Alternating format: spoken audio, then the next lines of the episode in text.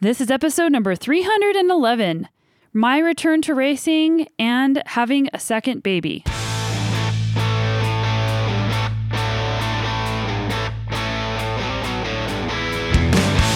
Welcome to the Sonya Looney Show. This is a podcast about high performance and well being, and I'm your host, Sonya. And if you're new around here, I am a world and multi time national champion in mountain biking, and I still race professionally. I'm a health and mental performance coach, a writer, a mom of two little kids, and I own my own business. And if you're not new around here, welcome. I'm so glad that you're back, and I'm so grateful that you are part of this awesome community and that we get to learn and grow together. Today, I'm excited to have my husband Matt as my co host, and we looked back in the podcast archives and I realized it was February 4th was the last time, February 4th of 2022 was the last time that he and I both got on the mic together. We are currently sitting at about 9,800 feet in Breckenridge, Colorado, in preparation for the six day mountain bike stage race, the Breck Epic, which starts on August 14th.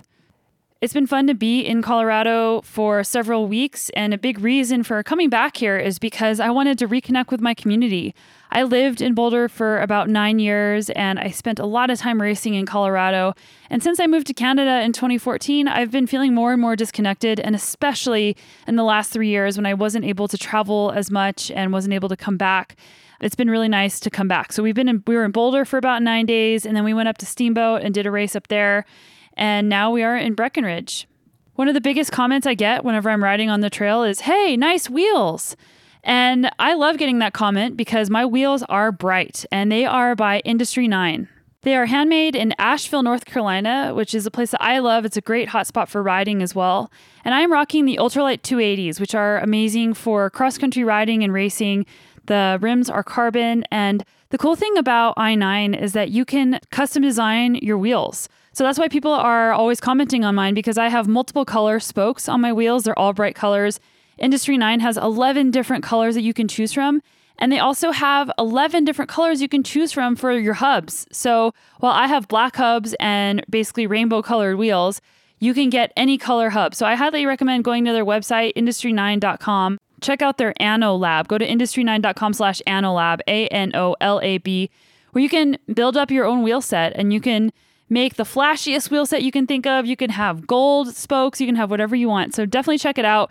The wheels don't only look good, but they perform insanely well. I ride in British Columbia, which has arguably some of the most technical trails on the planet, and they stand up to the riding style that I have there. And they also are light, and you're able to put them in on your bike for a race like Breck Epic that I'm doing, where it's six days, tons of climbing, and I can rely on the wheels for my every need. So go to industry9.com and check them out.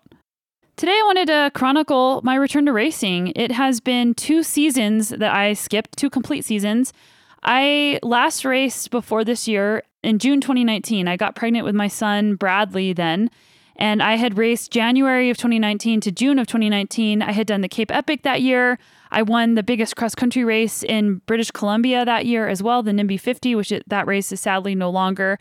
And I also won the 24 hours in the Old Pueblo that I raced as a duo with Gordon Wadsworth. And that's a 24 hour mountain bike race in Tucson, Arizona. So it was a great year. And I was actually excited to take a break to be pregnant with my first child because I had been racing a lot for several years.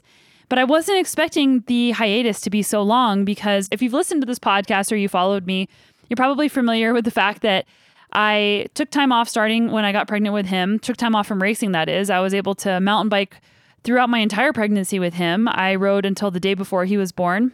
And then I was able to get back on my bike about 10 days after he was born.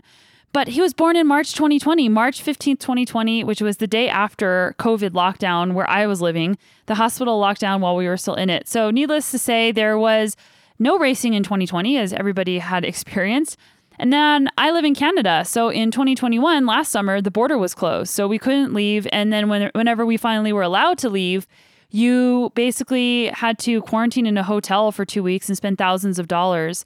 So it didn't make any sense for our family to go to any races. And a lot of my counterparts were racing in the US, and it was hard to not be a part of the action.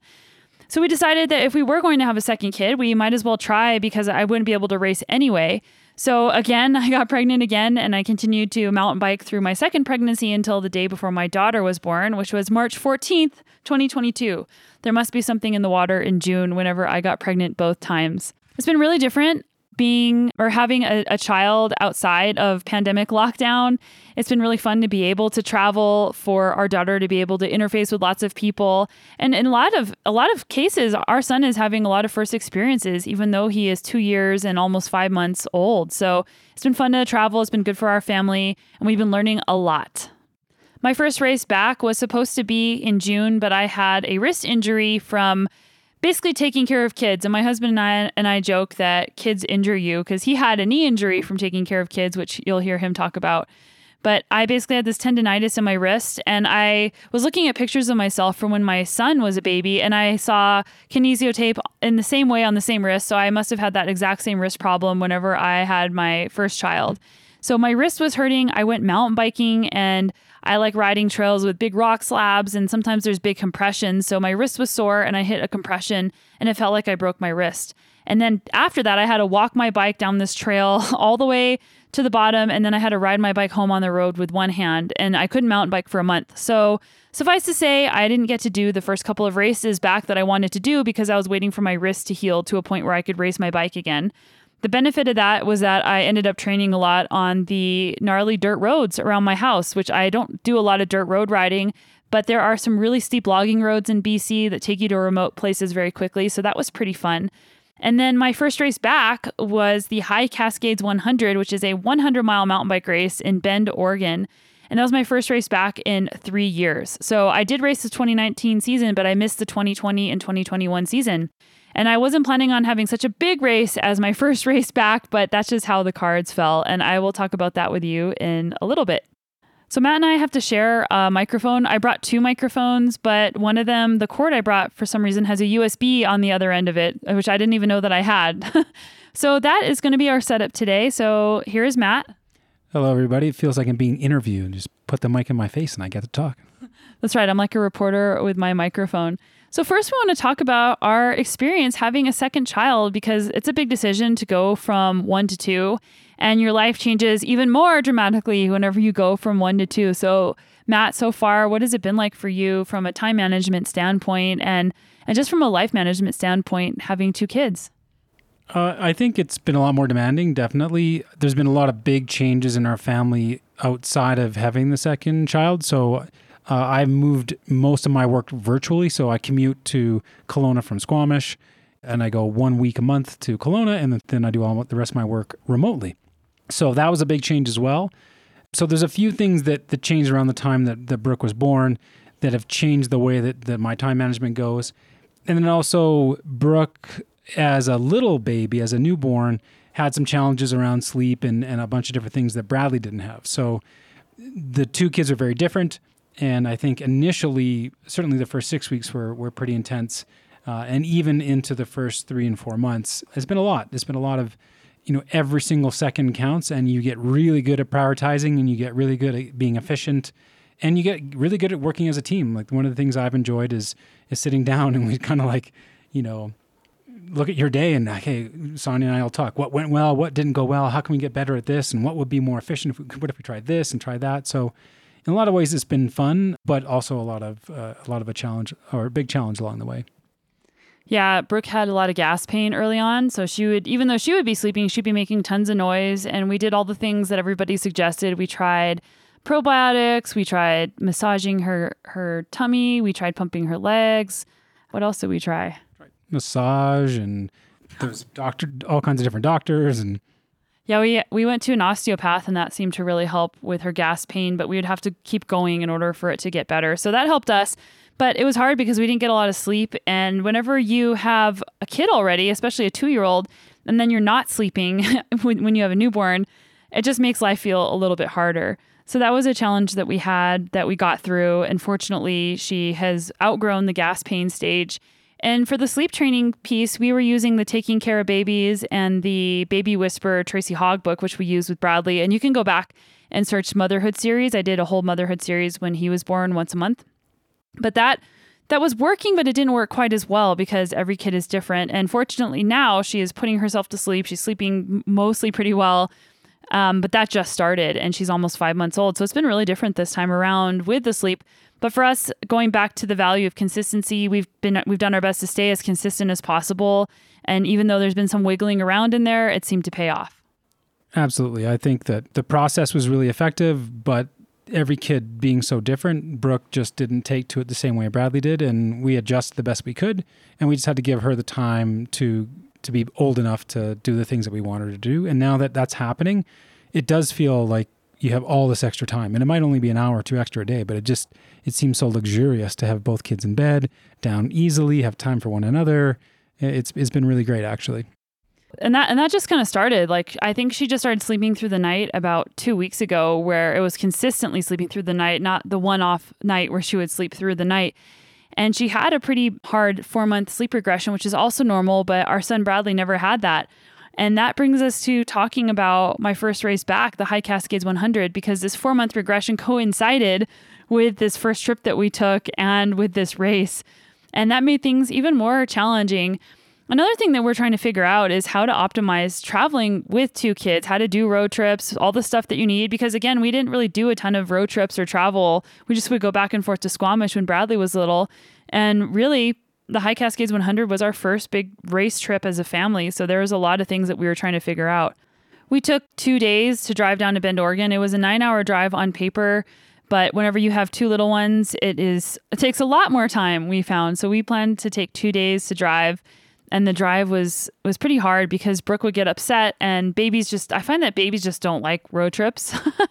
and she'd just be crying and there would be nothing we could do. We, we couldn't stop every 10 minutes to try to make her feel better. So we had to learn how to get comfortable hearing some crying and stopping a lot more than we wanted to stop. We budgeted to stay in a suite. We, we initially had looked at Airbnb so that we could have a lot more space but it didn't make any sense because we only had one car and then the race started at 5:30 in the morning so it didn't make sense for me to drive the car to the race start in the dark and then Matt would be stuck all day without a car and I didn't want him to be stranded that way so we ended up staying at the race hotel which was across from the start finish and that made logistics a lot easier and we planned and budgeted to have a suite. So it was supposed to be a one bedroom suite so that we could have one kid sleeping in the main room and then one kid sleeping with us in our room. And we've been learning through hotel stays that a lot of hotels, when it says suite, that doesn't mean that there's an actual bedroom door that closes. And we've seen varying degrees of what suite means. So for us, something that we check on now whenever we stay in a hotel is finding or, or trying to see if there's like a hinge that we can see in a picture whenever we're online or just calling the hotel and making sure that a door closes. And even if there's an operational kitchen, a lot of times it'll say suite with kitchen or kitchenette, but that is very, that's not standardized. There's sometimes it's just a mini fridge and a bit of a microwave, and sometimes it's a fully, you know, functional suite with full kitchen. So, and again, on least from what we've been able to find, there's no good resource to tell you the differences between each property. So, it, yeah, you have to get good at looking at pictures and then calling the property and figuring it out. And the difference is massive. Not having that suite in Bend was really, it made it a challenge because that meant no one slept. So Brooke didn't sleep well because she was going through this regression.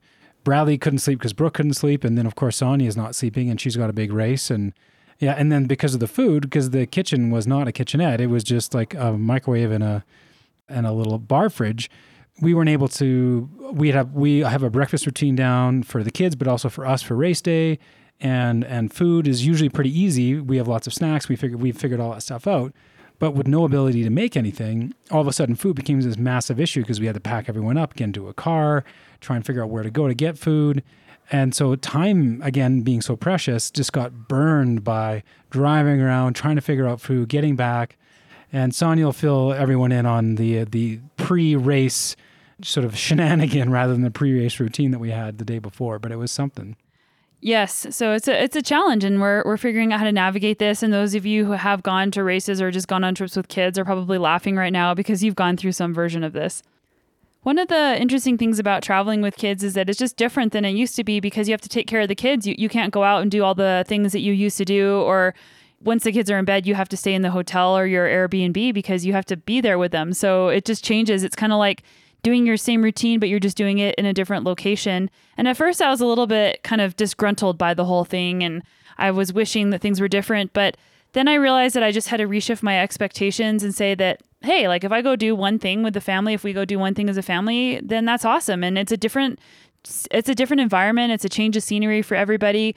And especially for Bradley, we've noticed that he's really been blossoming blossoming a lot whenever we continually change his environment and expose him to different things and it, he's actually been really enjoying all of the travel. He was a really reserved kid and I think a lot of it was the the first time he had anyone come into our home because he was born literally on lockdown day. So he was born in the morning, and by that evening in the hospital, they locked the hospital down. So he, my mom lives in town, and she saw him the day he was born, and then we didn't have even her come by for three months because we were just terrified of COVID, and it could have get on your mail and could have get on anything. Like, and there's no vaccines, and oh my gosh, what's happening? And so he literally saw no one for three months. And then he would see start seeing my mom because she would be in town. She would come over and help us out, which was wonderful. And the first time someone that wasn't my mom came in the house might have been he might have been four or five months old, and they came in to drop something off or something like that. And he just started to cry, like, "Oh my gosh, there's some someone, this person who I've never seen before in my house." And so he never had any exposure to, uh, you know, people of any kind. So he in the last six months or so has been getting more and more opportunity as as we feel more comfortable. But these travel the trips that we've been able to go on have been huge for him. So he now will we were downstairs in the lobby of our place here and there was a fellow kind of tucked away on his computer sitting at a table way off on the side of the lobby.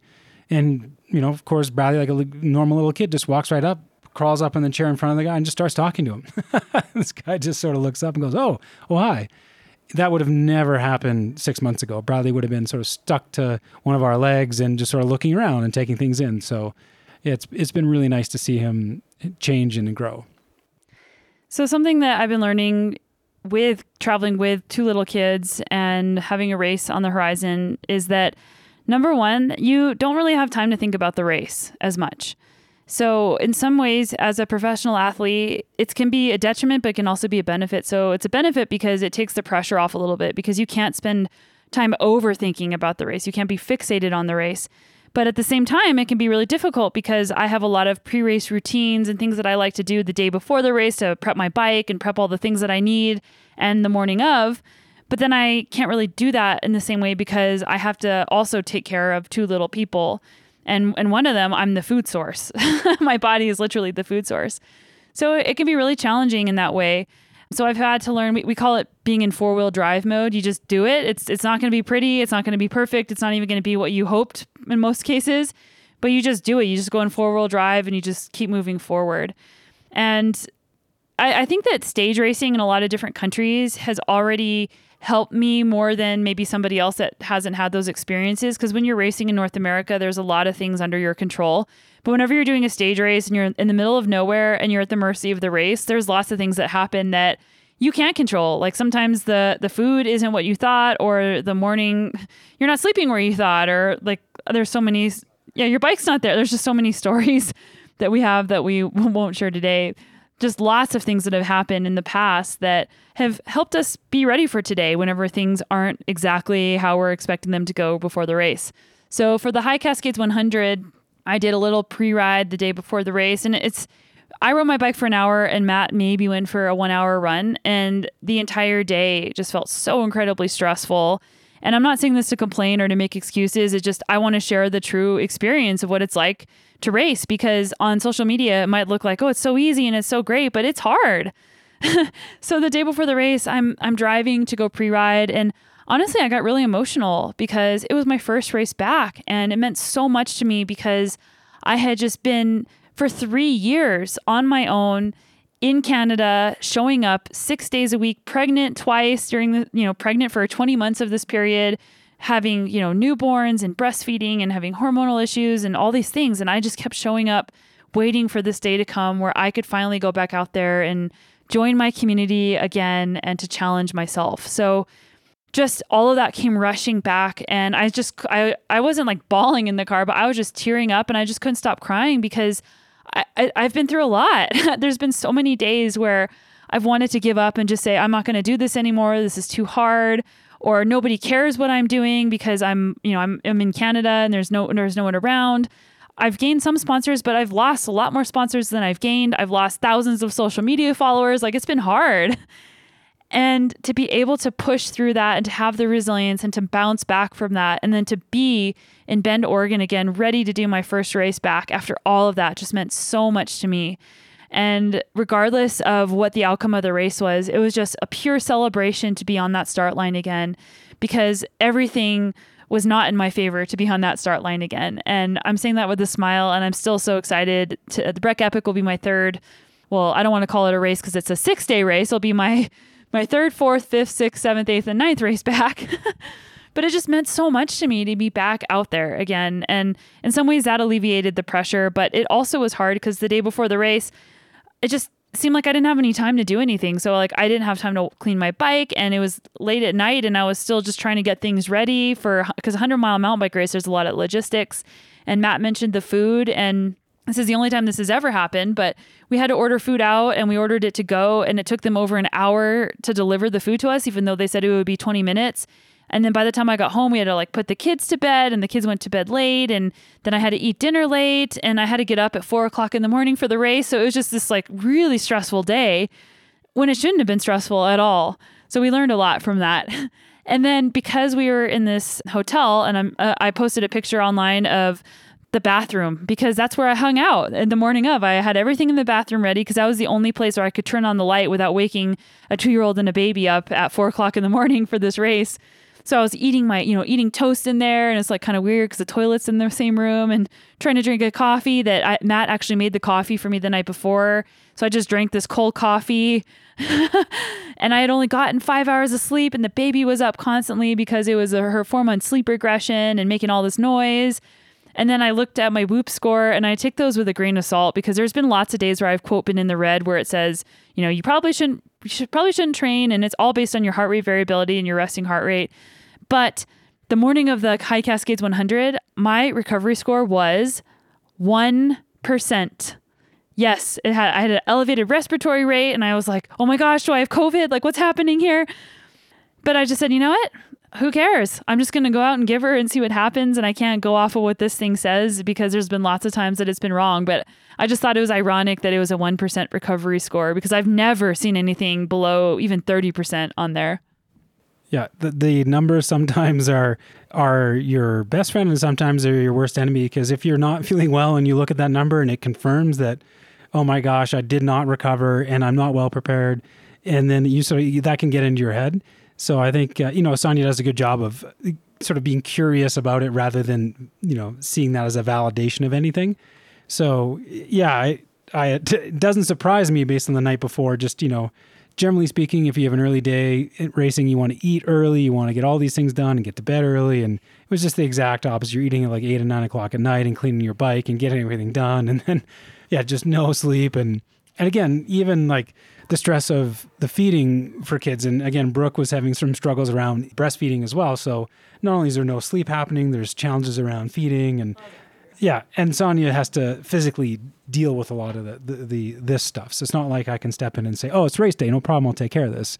It's it's something that Sonya has to do. So it was it was really interesting. But again, Sonya went to the start line and just went out and had a good time and, and enjoyed being there and and had a you know a solid race and and learned a lot. I mean, a, a lot of it is you know some of it is Sonya's never been she's never lived at sea level before and going to places that even aren't really that high all of a sudden feel high. So going to four or 5,000 feet when you're coming from zero is a big change where her entire life she's lived at 5,000 feet. So just even handling little things like that, when you throw this in with everything else that goes on, it's just one more metric to think about and, and try and deal with. But again, it's, it's a fun puzzle. It's not a detriment and it's not a, an excuse in any way, but it's just one more input.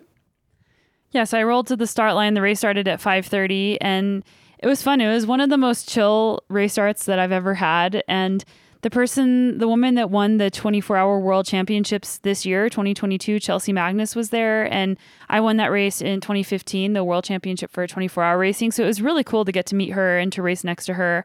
And there was just a high caliber of female racers there to, that I would get to ride with and race against. So you might be wondering what my expectations were because most of the time when I would show up to 100 milers, I'd be number one racing to win. And then a lot of times I would actually end up winning a lot of 100 milers. So I thought, what's an expectation for me? Should I be going out trying to win the race? Should I just be out there and ride the race and see what happens? Because it had been so long since I had raced. I had really good training and preparation for the last couple of months leading up to this race, and it was really fun to do that work and to have the ability to do that work.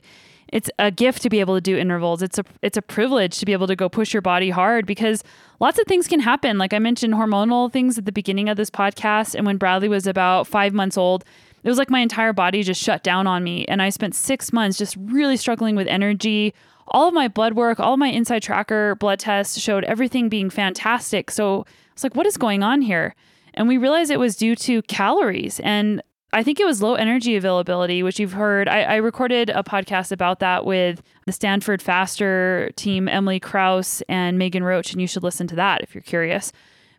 You need body fat to have your hormones regulated properly. And I think that I just got too thin and I wasn't trying to. It was just from breastfeeding and from training. So this time around, we're being really diligent, and Matt is being.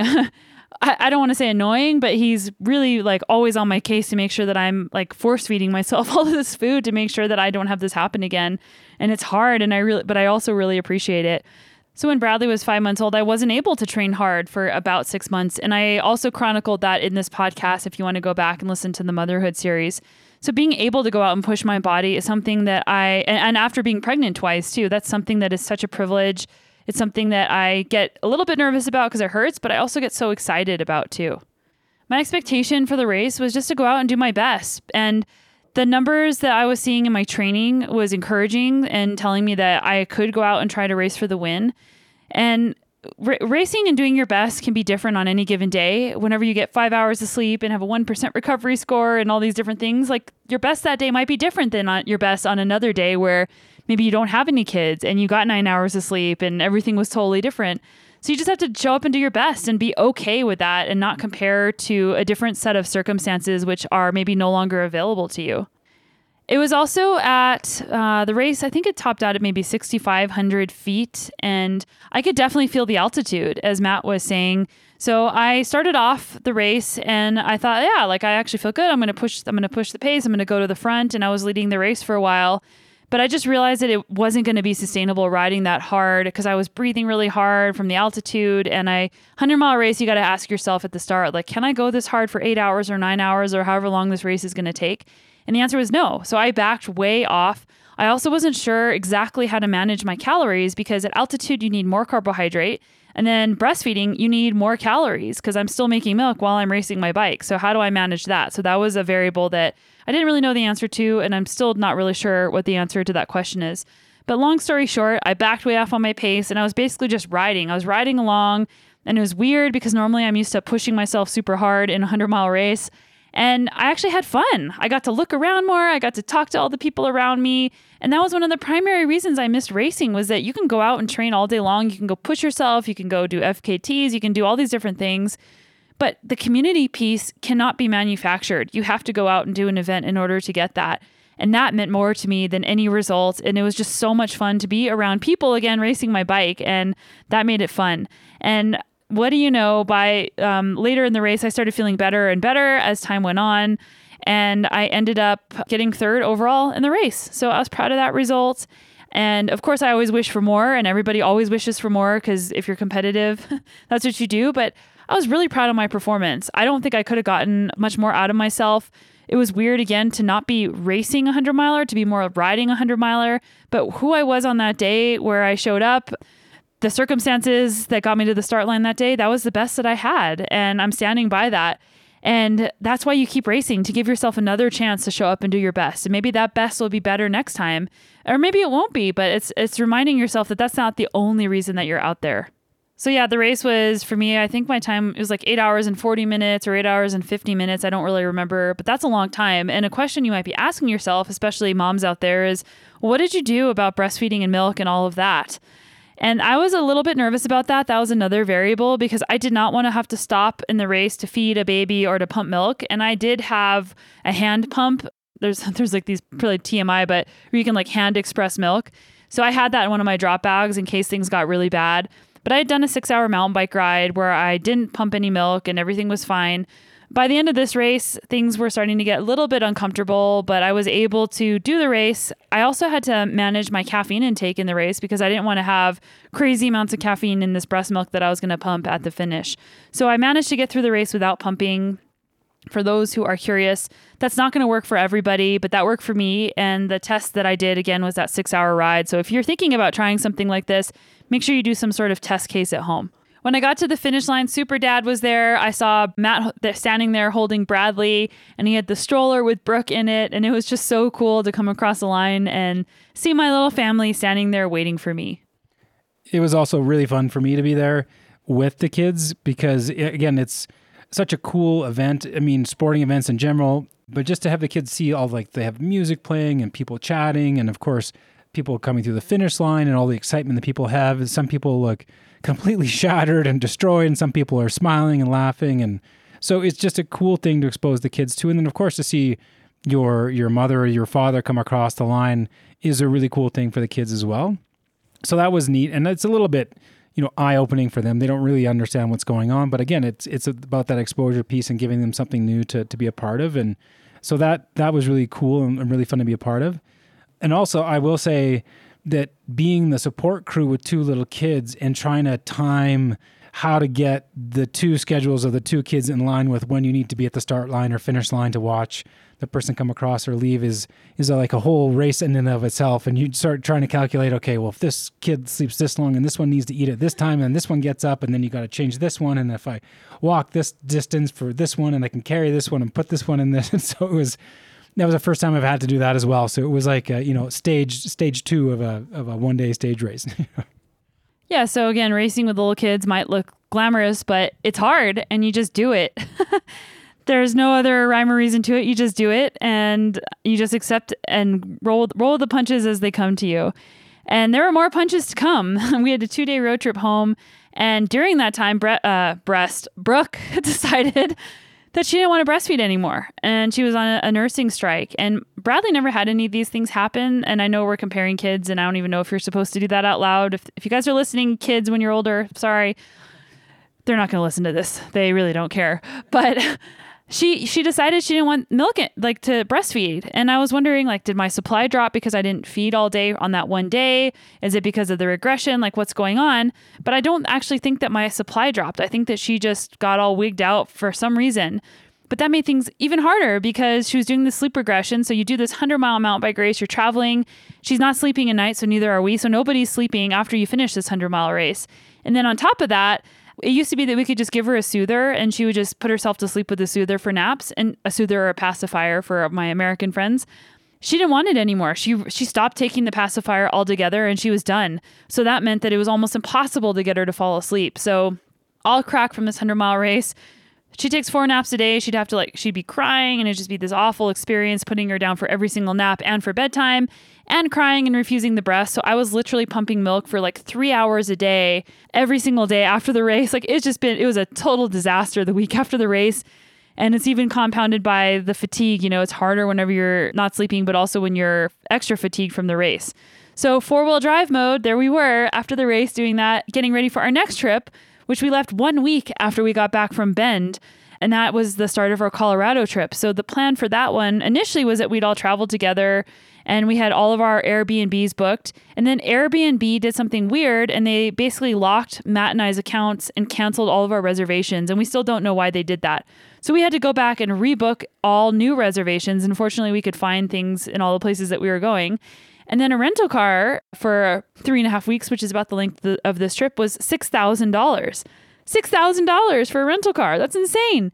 So we decided that one of us, and it, it turned out to be Matt, drove to Colorado, which was a 24 hour drive. And then I, because I'm the food source, I, instead of being away from the kids for too long, I would be flying by myself with the two kids to Colorado. So again, four wheel drive mode, here we go. And Matt did the drive. So what was the drive like? It was interesting. I think I haven't done a lot of 12 hour day drives. So that uh, the first day I think was eight hours and, and that was long, but no big deal. You kind of get through it and you have your day. And the next day I did 12 hours and that crushed me. Like going an eight hour day, then a 12 hour day. I, I remember getting to the hotel and it was, I, again, f- the town I stopped in was about 7,000 feet elevation. So maybe there was some elevation in there I'm not used to. But whatever the case may be, I get into the, the hotel along the way and I was just done. It was, I think, eight o'clock at night and I was asleep. I was just wrecked. So, and then the, then the next day, I think it was a six hour drive or somewhere around there. So, it was actually really a lot more difficult than I thought it would be and a, a little bit less enjoyable. Generally, I really like driving. I like being in the car. Um, it's a lot of fun and you can listen to podcasts and all kinds of fun things. But uh, yeah, this one was hard. The there was one hard day in there for sure out of the three.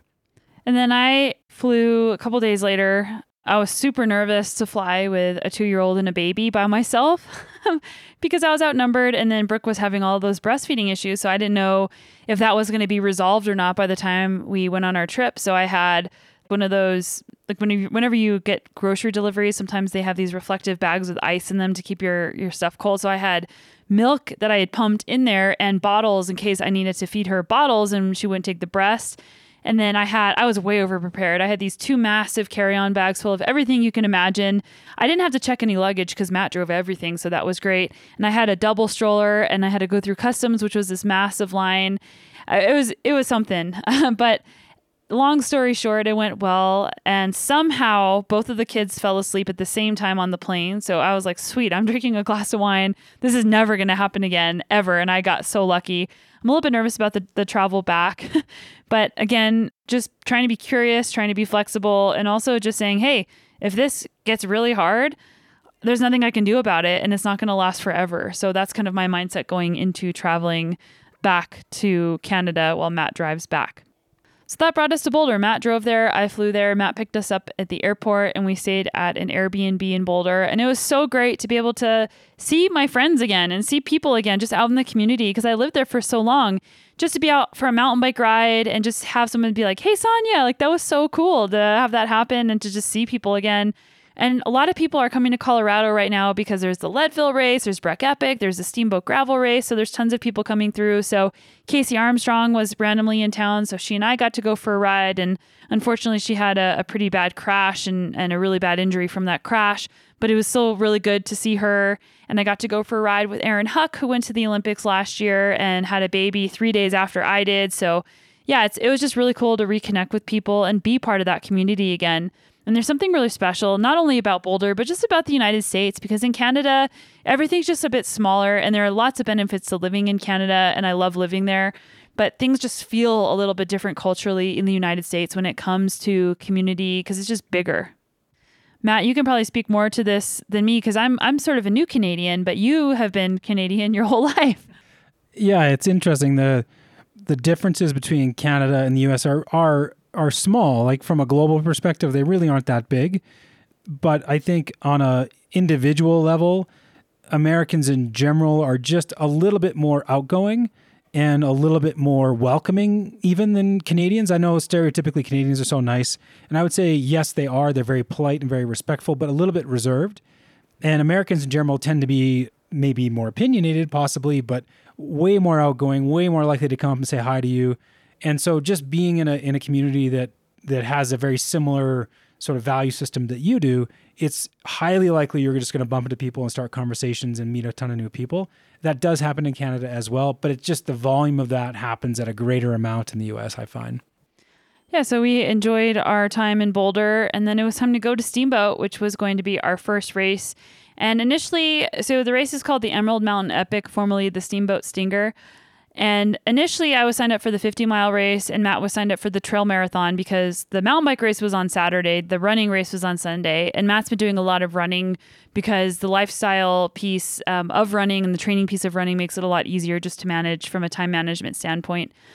So we realized that, oh, this is one week before the Breck Epic. We didn't realize that it was that close together. And right after the race, we're going to Breck, which is at 9,800 feet, which means you're not going to be recovering very quickly from a hard effort. So I was able to switch my race from the 50 mile to a 25 mile relay where I had a teammate and I split. I did one lap and my teammate did one lap. I ended up racing with an awesome woman named Shelly Peachel. She was the Xterra age group world champion last year. She's been racing a ton this year. She and her husband Johnny have been traveling around in this awesome Airstream, doing lots of races. He's doing the Leadville this coming weekend, and they're prepping for Cape Epic next year. So I was really excited to get to race with her. And she did the Telluride 100 the week before the race. So she is definitely a go getter. And uh, I was pretty excited whenever she said that she would race with me because it's fun to have a cool teammate that you click with. And she's also from BC. So I thought that that was fun. Our team name was something that maybe people wouldn't have understood. it's a little bit weird. I'm a little bit weird. I'm a little bit quirky. So is Matt. But I was the first thing that popped in my mind was, it's not Snowflake. And I'll give you a hundred bucks, not really, but I'll give you a hundred bucks if you can guess what movie that's from. It's from drumroll, Ace Ventura. so it's when he's in the the tank looking for Snowflake the dolphin, and this great white shark gets him, and he's like dra- pulling him around in circles, and he's screaming, and yeah. So it's not Snowflake was funny for a lot of different reasons because we're like great white sharks, you know, going after the competition, and we're both from Canada, and um, Johnny and Shelly own Powder. I think it's called Powder Powder Lodge or Powder Creek Lodge, which is this amazing ski lodge in Rossland. BC. So it just was funny on lots of uh, levels, but the announcer didn't really understand what it was. And I, I can understand why most people wouldn't understand what it was, but we thought it was really funny. So we had another try at doing our day before the race ritual to see how we could pre- prepare for the race. And preparing for a 25 mile race is a lot easier than preparing for a 100 mile race. There's just a lot less gel flasks that you need to fill, and. There's no drop bags. It's just a lot easier. But it was still kind of chaotic. I managed to eat early enough because we had a full kitchen. We cooked food. I got eight hours of sleep that night. So everything went really well before the race and I was really excited. I wasn't sure how the altitude was going to go at this race because it went from like 6,000 to 8,000 feet. But we've been doing this respiratory training, which I can talk about in another episode. If you want to go way back in the archives and find this episode I recorded with Dr. Andrew Sellers, it, the I think the title is something like "Why Training with Heart Rate Isn't Enough." But we were doing this hypoxic respiratory training and basically suffocating ourselves at short intervals to try to help us cope with higher altitude and not having as much oxygen. And I think it works. I did it before Colombia as well in 2017. Matt and I both went to this stage race called La Leyenda del Dorado that went up to 14,000 feet. And my teammate Amy Mc- Amy McDougall and I ended up winning the race. So that was pretty cool. So I'd done the protocol before, Matt had done it before. And I think that it worked pretty well. And the race was interesting because as a duo, you had to start behind everybody. So the pro men and women doing the solo 50 mile race started. Then they had the duo men, then they had the duo inclusive category, which is like the non binary category. And that's amazing that they had that at that race. I know Breck Epic also has a non binary category. So that, that's really cool that these races are doing that. And then as a, a group, they had the duo women and the co ed duo team start together. And there were, you know, five to 10 minutes between each wave but that meant there was going to be a lot of traffic on the course. And the SEMA or the Emerald Mountain Epic is cool because there's so much single track and it's really narrow single track. And that also means there's not easy places to pass. So my strategy was to stick with the the men. Um, a lot of the men were starting first in these co-ed teams, so just to stick with them as much as I could and pass where they would pass because they were locals, and we'd be riding through shoulder high grass trying to get around people and it was hard, but I was able to push myself a lot harder than I could push myself at the 100 mile race. And I felt really proud of my effort again. And I was able to ride harder and ride faster than I thought I could. And I ended up putting out the fastest female lap time in the duo category in spite of all the traffic on the course. So it was awesome and a great time. And my teammate did great too. And we got second overall in the duo women's category. And then it was Matt's turn to get ready for his race. He was initially signed up for the marathon and then was able to switch to half marathon. And Matt was also getting over an injury. And I'm going to pass the mic off to him because I don't know if you heard me, Matt, but I was saying that kids cause injuries. so you can talk about your kid injury. Yeah, the it, it took me, oh, I don't know. I've been injured sort of on and off for the last sort of six months, but I got sort of re re injured my knee about six weeks out. And so I decided to switch to the the half marathon because I hadn't been able to put the time in. But the injury is I have an uh, I used to play basketball in in university, and I have an old really bad ankle injury that limits mobility. And so bending over the crib to pick up the kids and do all these things because I lack mobility, I end up twisting my hip and my knee in weird positions, and I hadn't really noticed it. And then, of course, running impacts uh, or uh, inflames that.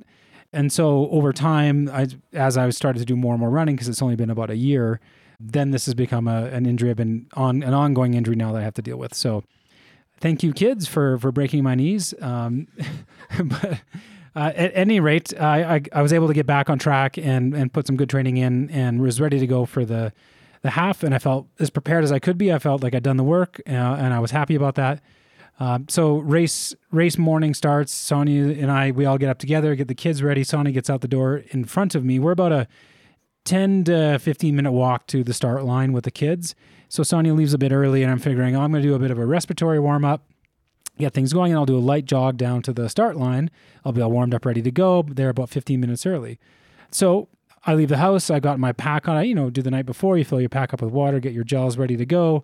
It's so much easier when you run compared to biking. It's just like fill your pack up, get your gels, put your shoes on, and off you go.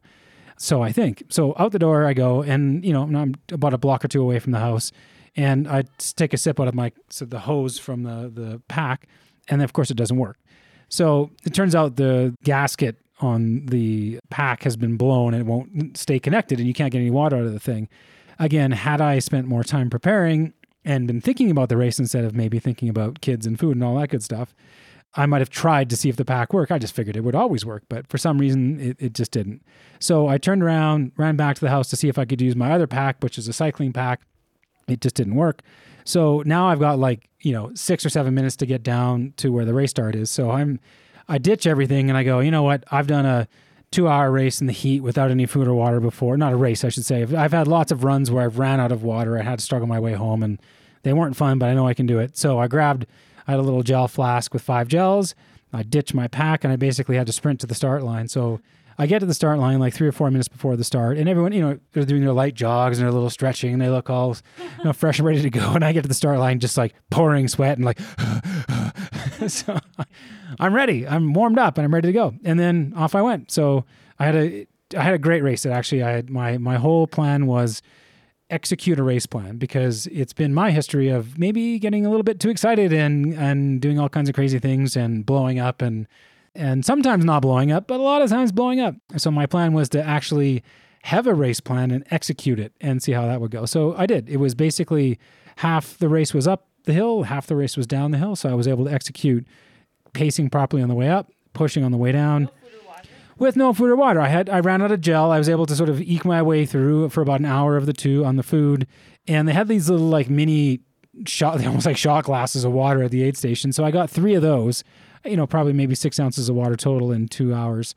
So yeah, I mean, I wouldn't recommend no no water and very little food for for a half marathon. But all in all, I don't feel like who knows. Maybe it did impact performance. It probably did, but it didn't feel like it did. I was really proud of my effort. I was really proud of how uh, you know how I executed my plan. I think the overall result for myself was really good. But again, I was 27th in the male category. They had two categories, male, female really, really, you know, specific categories. And I was 37th overall. So 37th out of, I'm not exactly sure how many racers, maybe 280 or 300 racers or something. So I was really, really pleased with that, pleased with the training that I did, and pleased to put it together on race day. So it was fun.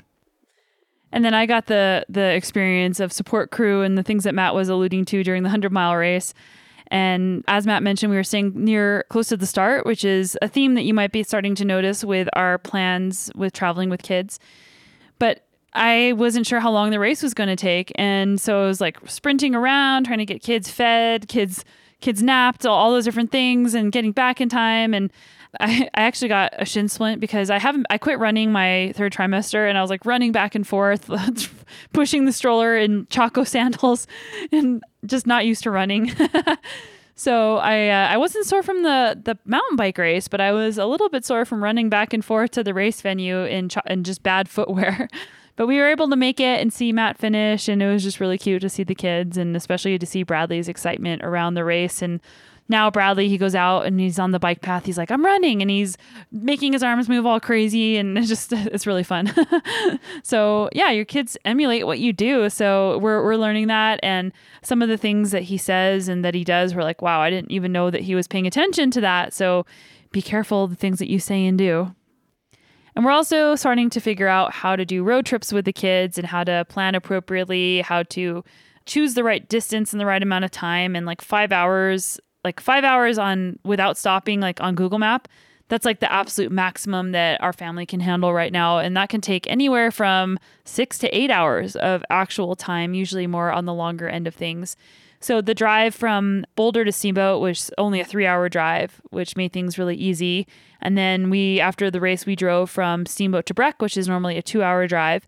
And on the way, we were able to see Yuki Ikeda, who is like a brother from another mother to me. I've known him since like, gosh, 2005 he and I have been on the same team. We've like traveled in vans together. We've traveled the world together, like racing. And I haven't seen him since I raced in Japan. Um, gosh, that was probably in 2018. So it was really nice to connect with him again. And he is doing the Leadville 100, the Leadville 10K, and then he's running running the Leadville 100 the next weekend. So he's got his work cut out for him. So now we're in Breck and we have the six day mountain bike stage race. Matt's doing the three day and my parents got here yesterday, so we have some extra help. And we rode together today for the first time in over two months. so that was lovely. Ready to go back into four wheel drive mode.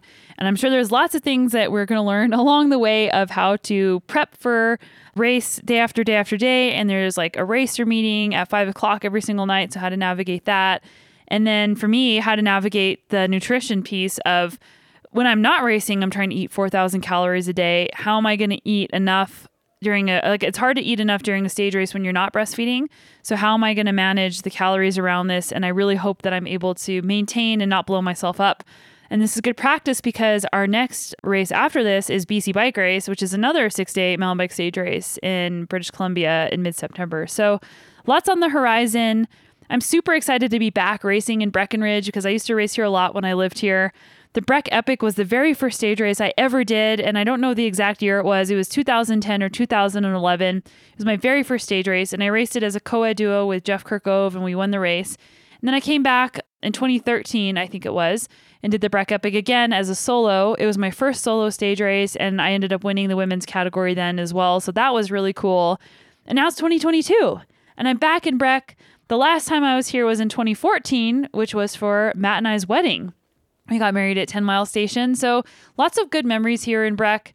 Things look a little bit different this time around with the kids and and everything else, but ultimately I'm so excited and again, every start line is a celebration of just being able to be here, of the history that I have here, of all the work that I've put in and just being part of a community. And that is the thing that's so special about cycling and running and just in endurance sports in general, I think is that it's kind of small compared to other sports and it's a real community thing and just to be a part of something feels really good. And a lot of us spend a lot of time by ourselves working super hard grinding away as i mentioned before and it just feels so good to be a part of something. So if you're doing a race and maybe you're feeling a bit nervous or you know, intimidated, just remember that the start line is a celebration. It's not a test of how good or bad you are. It's just a measure of who you are that day and ultimately your attitude and and what you put out regardless of what you show up with, whether it's your best fitness ever or you know, maybe it's your worst fitness ever, but just showing up to that start line with a good attitude and trying to make the most of what you have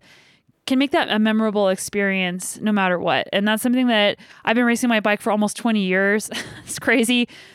But that's something that I always am reminding myself of because it is going to be different every single time you show up. That's why we do this. We do it because it's different and because we don't know what the outcome is going to be and we don't know what's going to happen and we know we're going to be different after every single finish line. And it doesn't matter how many finish lines or start lines you've had, you are different every single time. And that's another celebration of something that, that you get to work through. So I think that's a good place to wrap it up. I know I did most of the talking and Matt had to sit there and listen to me talk, which is pretty much normal. Four wheel drive mode for Matt's ears. Um, Matt, do you have any parting last words before I hang up the mic for the night?